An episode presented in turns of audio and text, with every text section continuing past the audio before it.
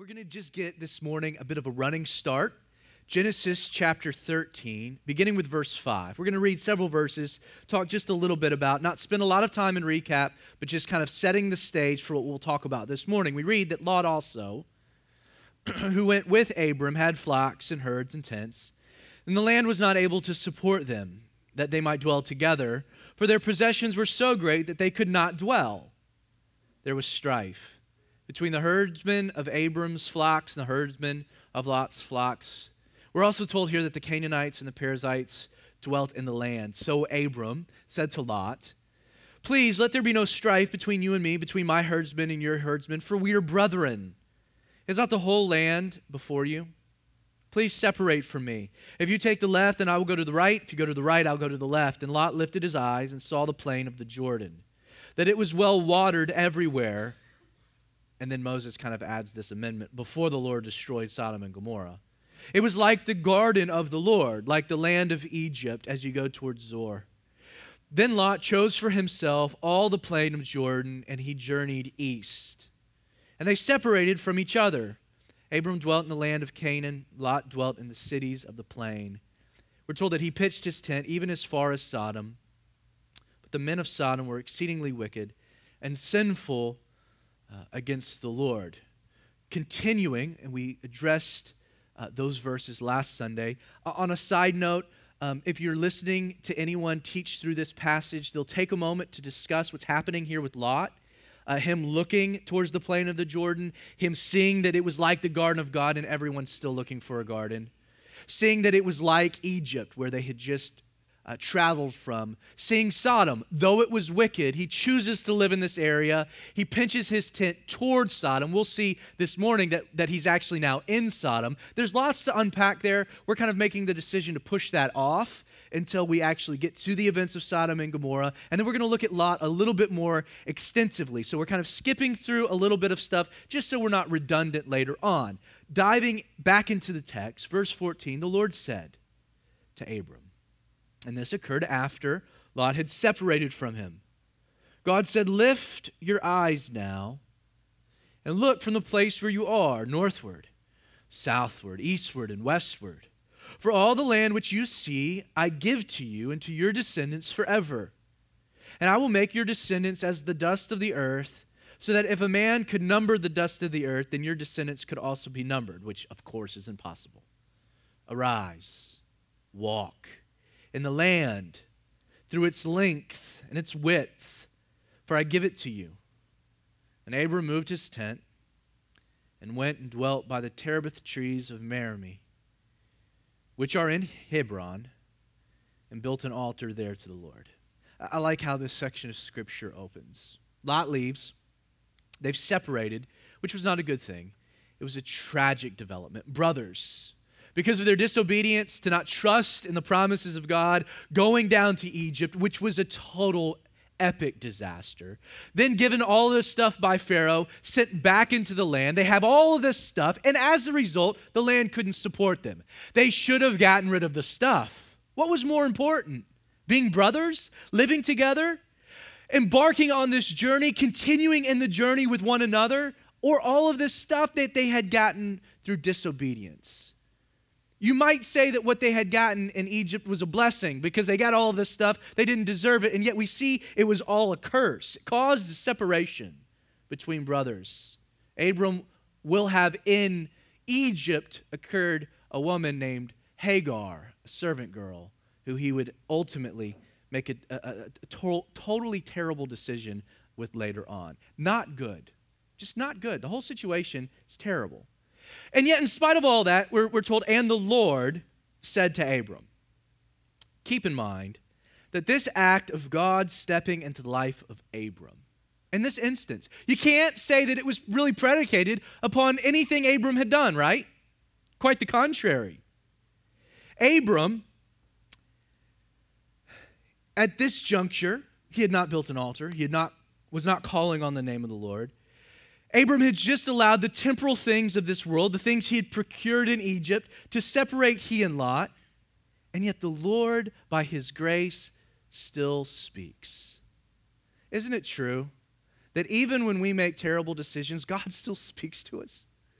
That he doesn't wipe, his hands, wash his hands, say, I'm through with you. Ah, you were the experiment gone wrong. I'm going to find somebody else who will listen. No, he still speaks, he still works. Notice how God begins. He says to Abram, Lift up your eyes now.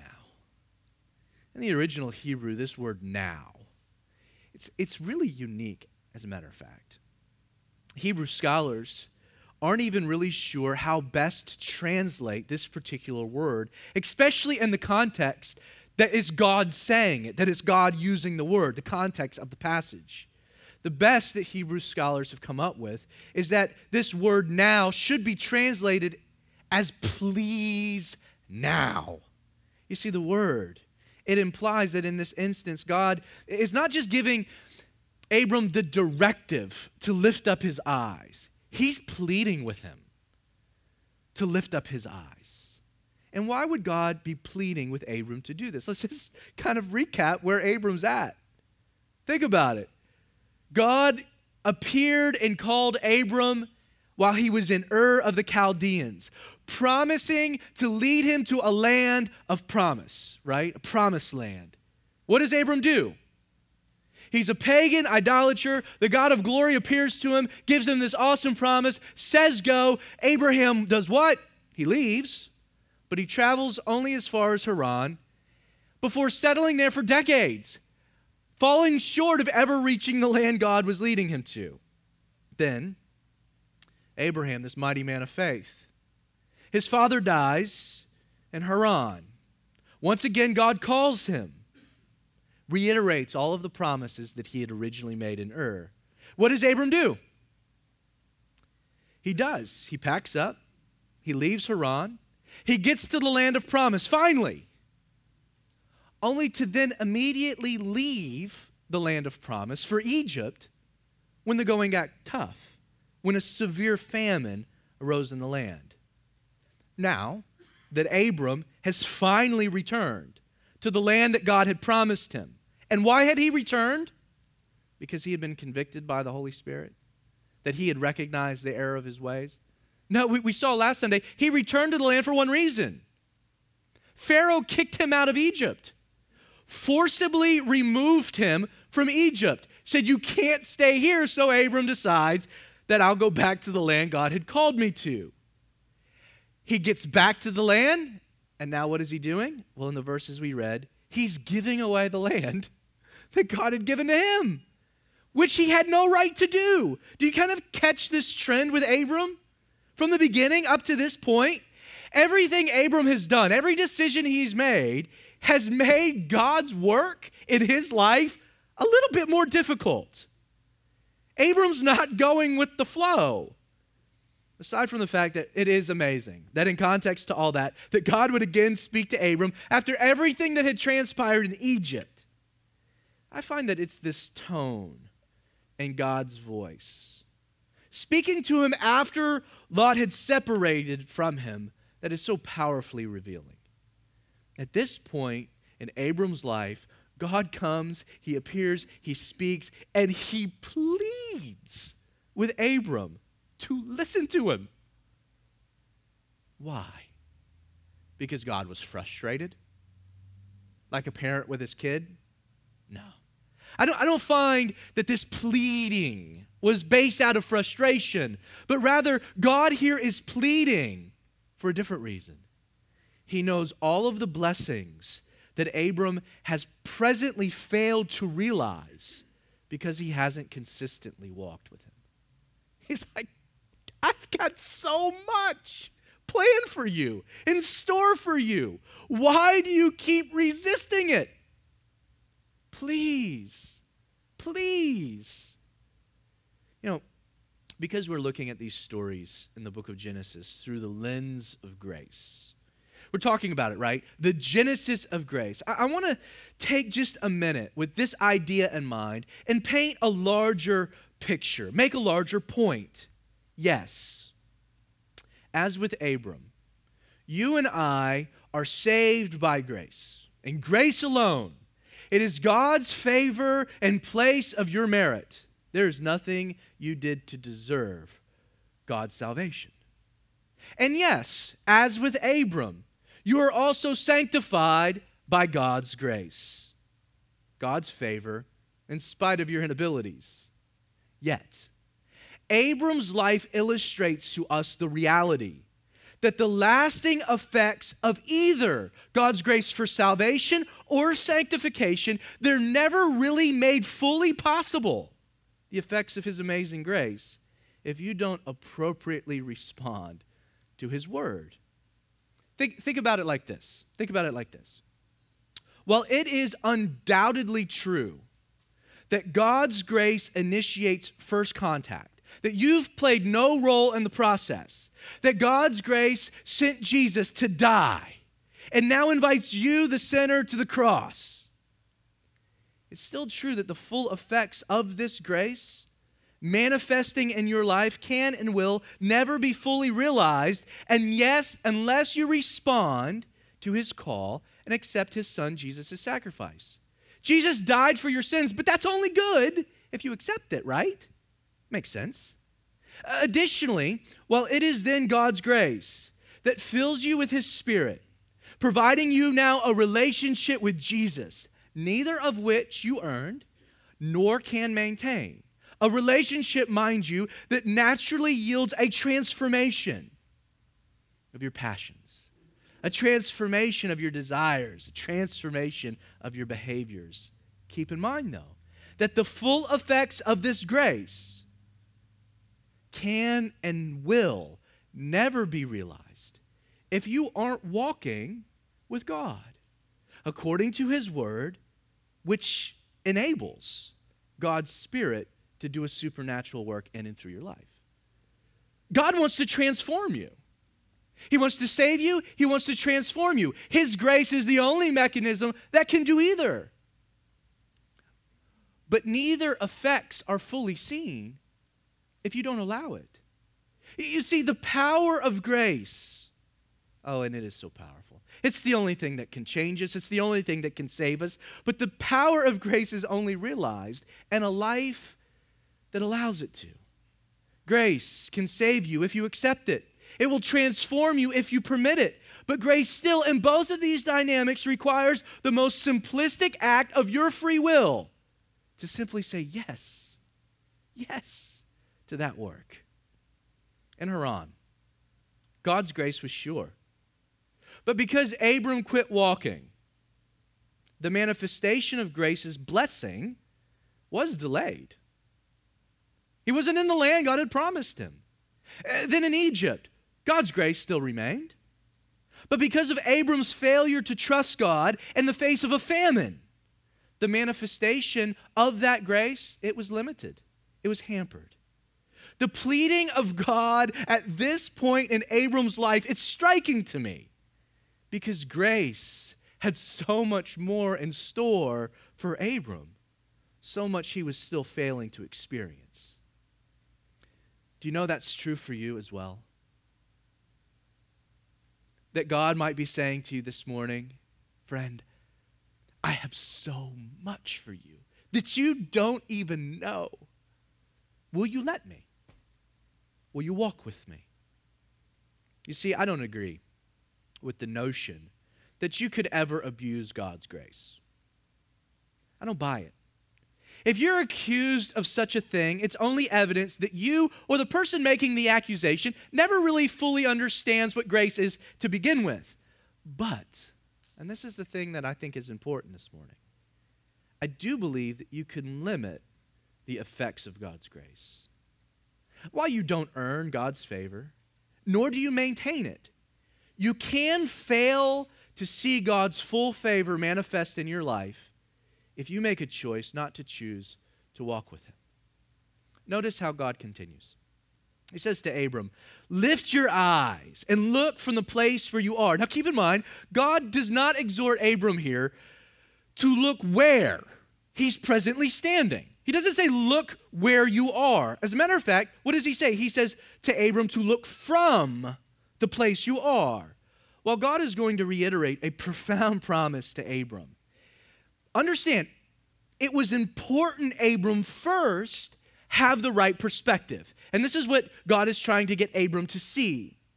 though it's so easy to grow overcome, weighed down, burdened by our present situations, even your current failings, more often than not, and this is important, the key to making sense of whatever's in front of you is often to look back from the place where God has brought you and ahead to the place that He's leading. It's to remember and then to look forward. Look from that place. And as Abram does, God reminds him of what? Look at our text. He says, All the land which you see, I will give to you and your descendants forever. Now, keep this in context of what's just happened. Right? It's why we read these verses. It's almost as, God, as though God is coming to Abram at this point and saying, in spite of what you just gave Lot, which you had no right to give away, and in addition to just that bumbling failure you incurred while in Egypt, I'm still going to give you every part of this land. You might have given some of it to Lot, but guess what? It's still yours. It's still yours. Wow. Like, like what grace? Abram tarnished his witness in Egypt. He gave away part of his inheritance to Lot, and yet God's promises still remain sure and full. That should be encouragement to you. It's encouragement to me. Abram's actions, they may have been hindering God's work. But this is what's important. They hadn't eliminated the work itself. Can I say that again? It's important you hear that. Abram's actions at this point may have been hindering God's work, but they hadn't eliminated the work itself. If you bear with me, I'm convinced that in asking Abram, notice what else happens. He says, Look from this place, but beyond that, look northward, southward, eastward, and westward. And in doing so, I think God is trying to get a lesson, communicate a point, set his perspective on more than just geography. Think about it. And Abram standing here in Canaan, looking northward, what would he have seen? you might be able to guess it. He would have seen God's grace. He would have seen northward the city of Haran, which represented these years that he had wasted. Not only had, had Abram squandered so many years because he had stopped walking with God, but I'm sure as he looked northward, he remembered God's grace and God's patience. That when he was ready to move, God was still ready to lead. Even though Haran might have represented a costly detour, as Abram looked northward, he would have remembered that God's call and his promises were sure. There's no doubt as he looked northward that he saw those early footsteps, right? Coming from Haran down into the land. The early days of that exciting journey, those first baby steps. But then he also looked southward, right? And what would he have seen? God's grace. He would have seen his footprints coming back from where? From Egypt. A reminder that nothing good ever results when we fail to trust God. Abram, I'm sure, would have thought in this moment that a, that a severe famine and the land of promise was far superior to the green pastures of this world. I can imagine Abram considered that all of that stuff he had accumulated there in Egypt, stuff they had lugged through the desert, it hadn't been worth it. It led to a separation between him and a brother, disobedience, is never a good thing. And looking eastward, what would Abram have seen? God's grace. He would have seen his hometown of Ur. He would have remembered his life before God's initial appearing, before God's initial call. His life in idolatry, how the world had ripped him off. Additionally, he would have seen the plain of Jordan. He would have once again considered where now Lot was living. While he may have taken the easy road, had given away the land, Abram would have thought that that land still existed for his descendants forever. And then looking westward, what would Abram have seen? Once again, God's grace. He would have seen uncharted territory. Abram's yet to go westward. He would have seen an entire expanse that his journey with God had yet to lead him into. How exciting! That in spite of his failures, God's plan for his life remained solid. There were new things, new battles, new journeys, new endeavors on the horizon. This morning, wherever it is that you've come from, or whatever situation or circumstance you might be facing, this is what God is saying to you right from the beginning. Lift up your eyes from the place where you are. Look, remember. If you've failed to enjoy His grace because of detours and seasons of, of an inability to trust or to walk, lapses in judgment, that God is, He's not coming down to condemn, to rebuke, to pull out His divine paddle, provide a spanking. He doesn't do that with Abram, does he? What does he just say? He says, Hey, lift up your eyes. May I ask, when you do that, what do you see? Do you see the life you once lived? A life that God saved you from, called you out of? Your Haran or your Ur? Can I ask this morning, after a time walking with God, do you regret it? Do you miss it? Do you long for it? Do you see the journey that God has led you on up into this point? A journey that's included, no doubt, mountains that you've had to summit, valleys you've had to endure.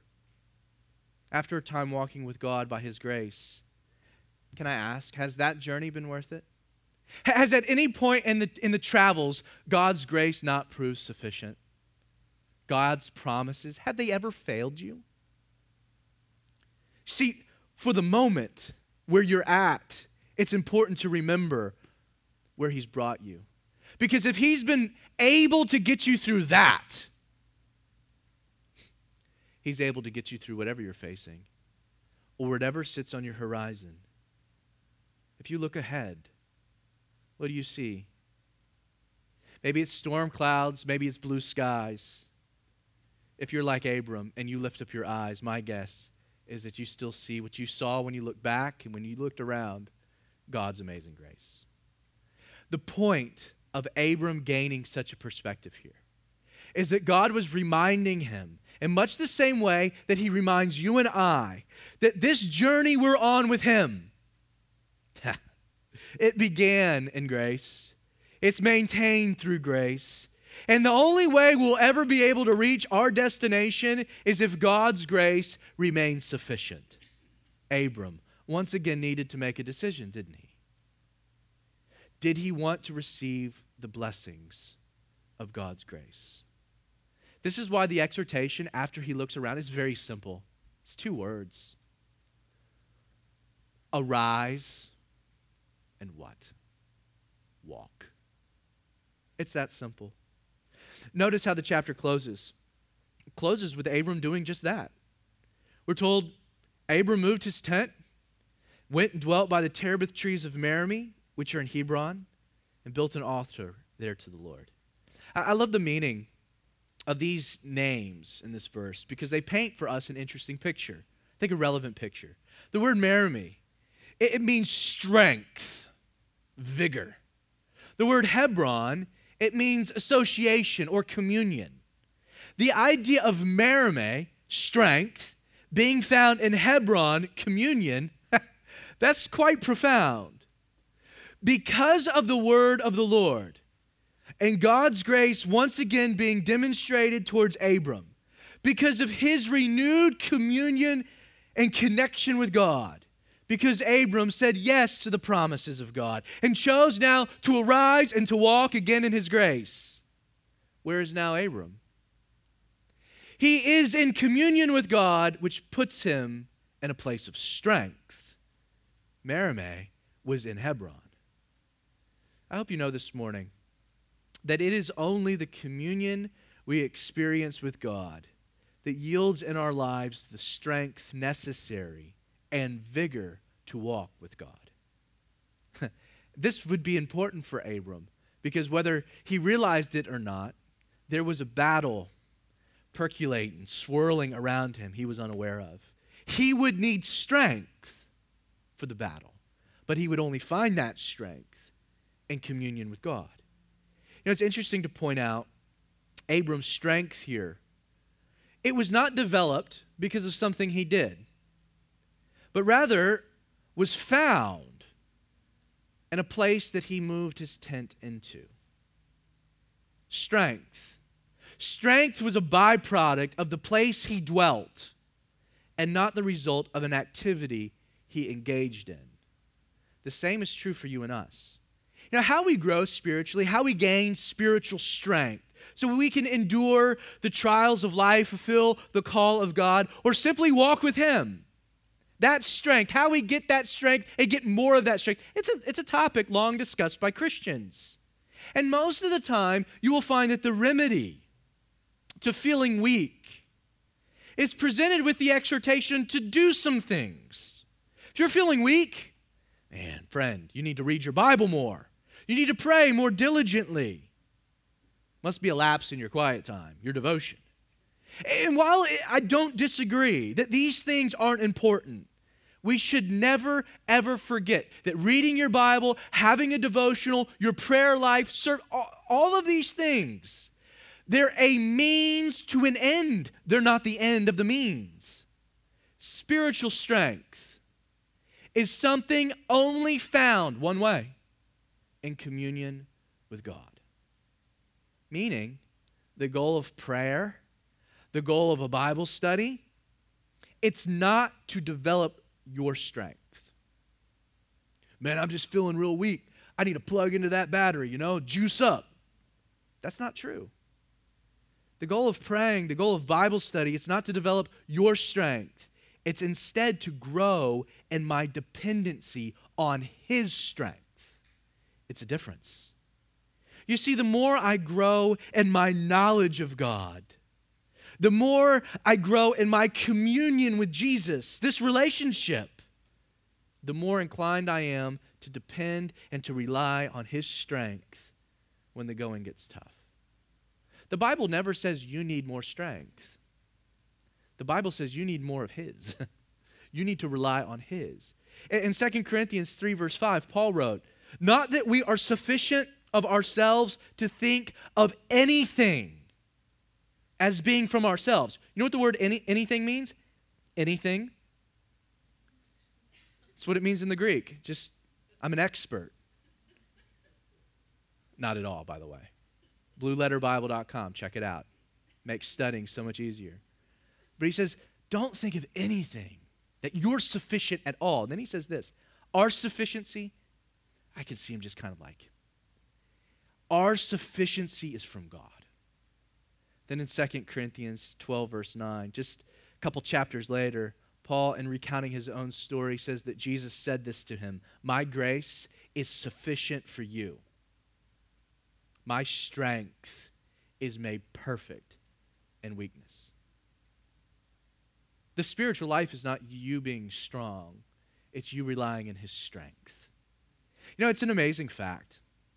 And I had this thought this week.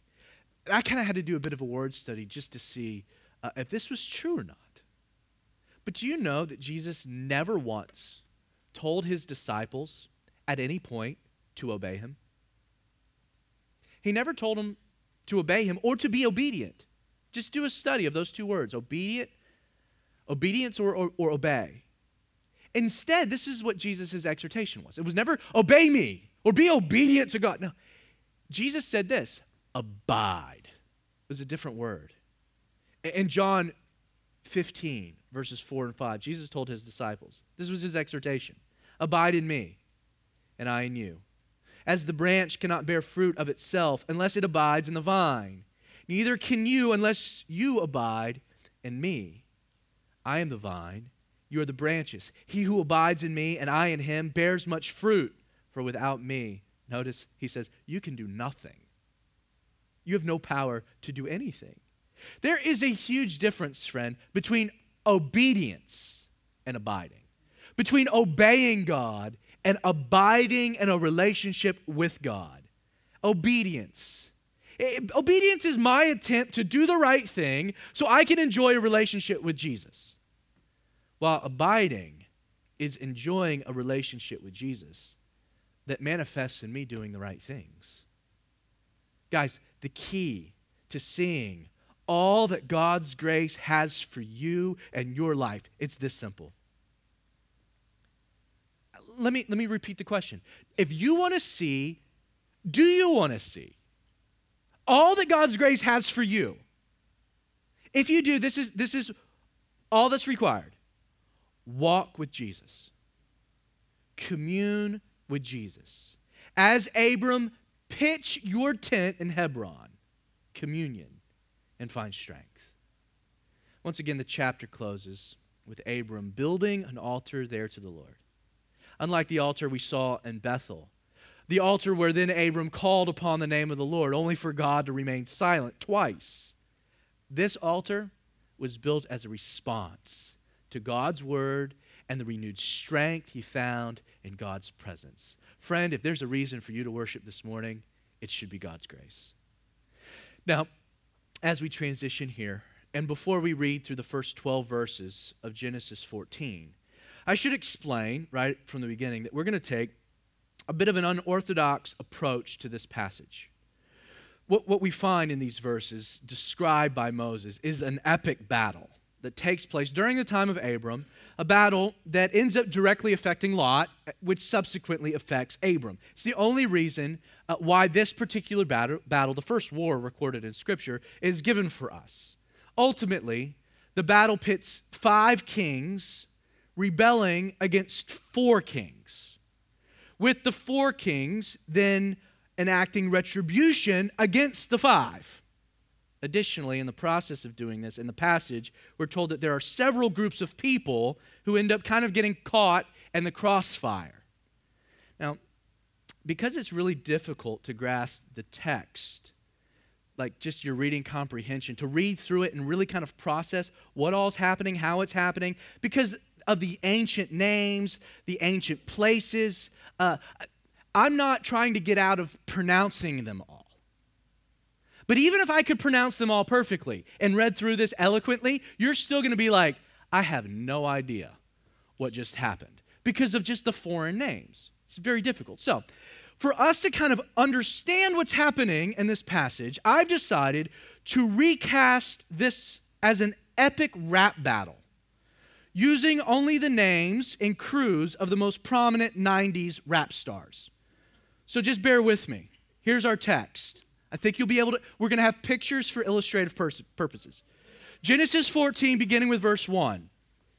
And it came to pass in the days of Nas, DMX, Snoop Dogg, and Notorious B.I.G. Okay, you got me? That they made war, now here are the other kings, with Tupac, Coolio, Mos Def, Busta Rhymes, and LL Cool J. Four kings, five kings. You with me? All these joined together in the valley of Siddim, that's the Salt Sea. 12 years they served Snoop Dogg. And in the 13th year, they rebelled. Okay, with me? We're all tracking? In the 14th year, Snoop Dogg and the kings that were with him, you remember Nas, DMX, the notorious B.I.G., these four kings, they came and attacked a couple crews. These are the people caught in the crossfire. Some, some rap crews, NWA, the Wu Tang Clan, Bone Thugs and Harmony, and the Beastie Boys. As far as El Paran, which is by the wilderness. Then they, Snoop Dogg, Nas, DMX, and Biggie, turned back and came to En Mishpat, that is Kadesh, and attacked all of that country the country of OutKast, and also the Fugees.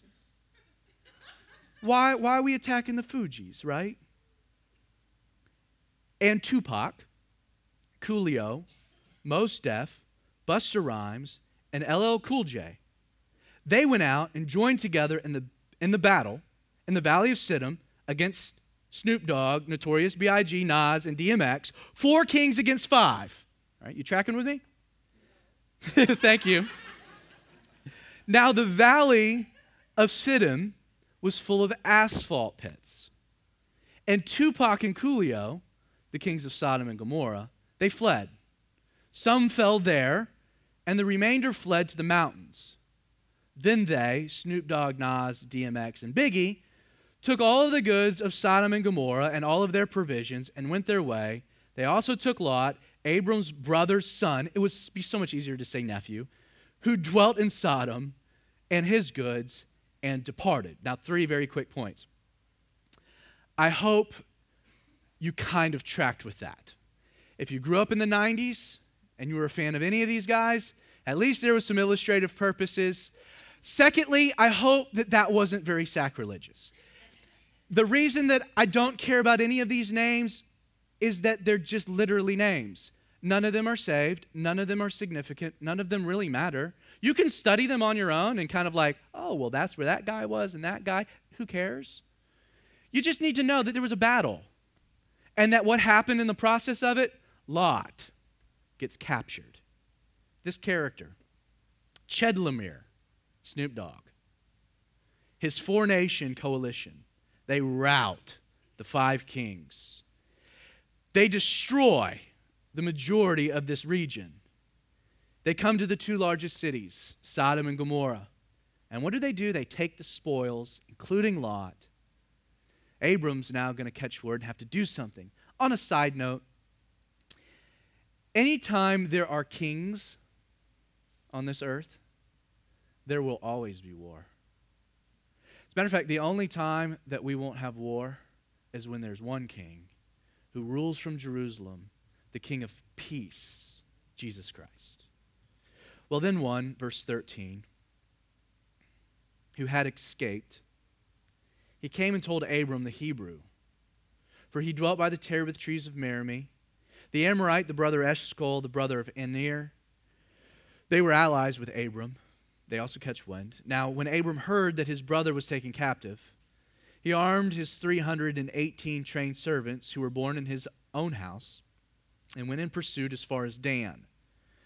He divided his forces against them by night, and he and his servants attacked them and pursued them as far as Hobah, which is north of Damascus. So he brought back all of the goods, also brought back his brother Lot and his goods, as well as the women and the people.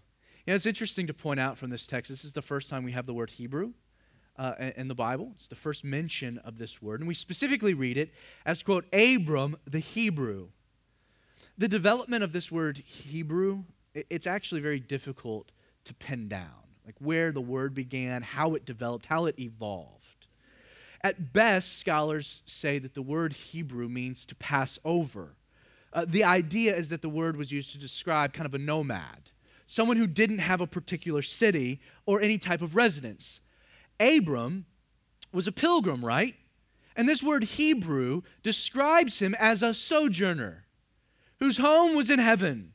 But you know what I also find interesting about the word Hebrew is that it also defines how it is that Abram had been given such a home in heaven.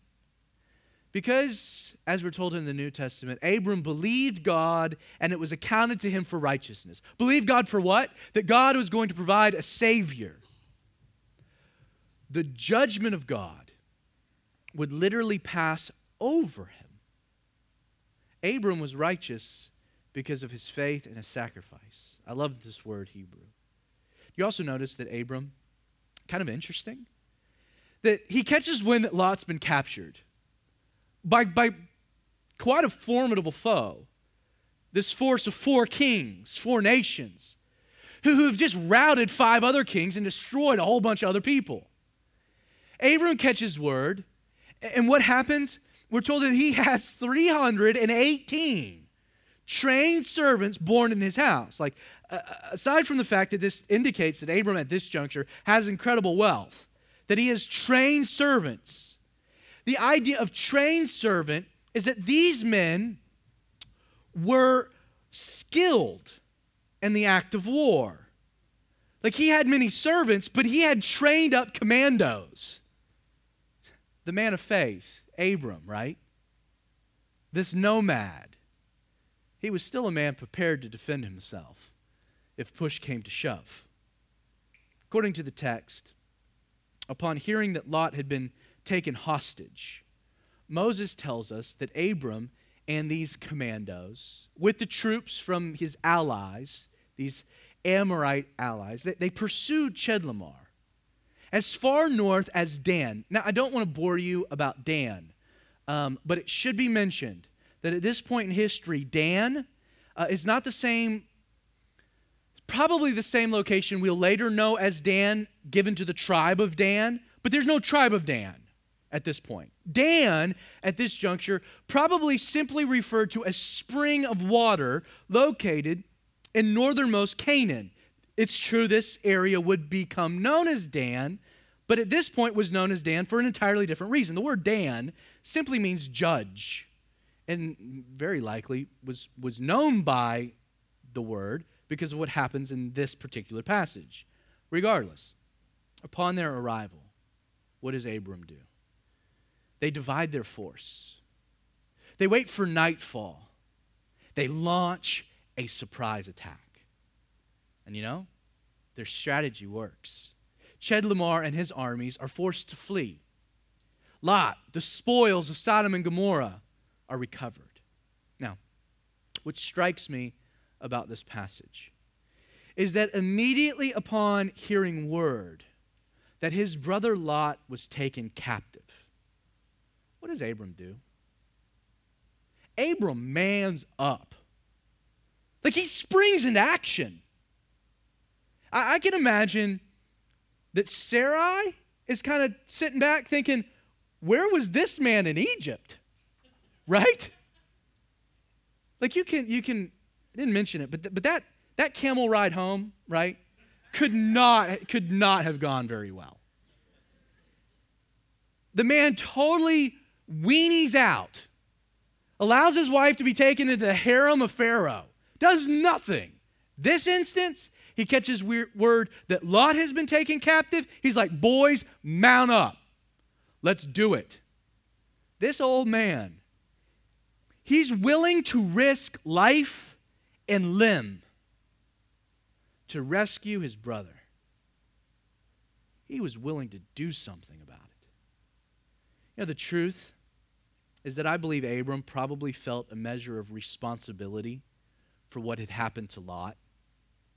I mean, Lot was there, Sodom and Gomorrah, because they had separated, right? For all the wrong reasons. Maybe, maybe Abram's thinking if we hadn't separated, Lot would have never been in this situation to begin with. I'm sure the grace that Abram has just experienced in the midst of all of his failures, it motivated him to act, right? To save Lot, to save his family. To those who grace has been given, uh, what should be manifested from our lives, that we should give grace to those around us. May I ask this morning, what is your reaction when you hear about a brother or a sister who's been taken captive? When you hear that someone has fallen into sin, are you willing to do something about it? To man up? To arm up? To go out? To rescue your brother? C.H. Mackintosh wrote on this passage, quote, "The claims of a brother's trouble are answered by the affections of a brother's heart. This is divine.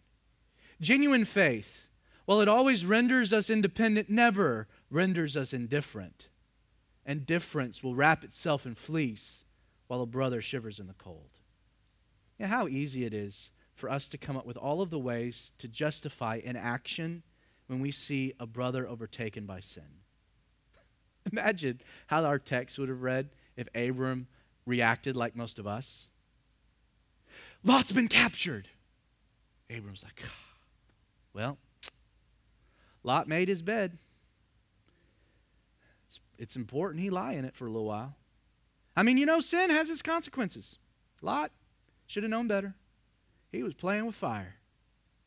You know, God, He's going to use this to teach Lot a very valuable lesson. I, I just don't want to rob him of that experience. No. No. That's not Abram's reaction at all, is it? He springs into action. He rallies the crew. He arms to the teeth. He pursues Lot. Christian, just maybe, word of another's plight has reached your ears, not on accident, but because God wants you to do something about it. Like, just maybe, instead of judging a brother or coming up with all these excuses, these reasons you can't do anything to help, like Abram, maybe you need to demonstrate grace.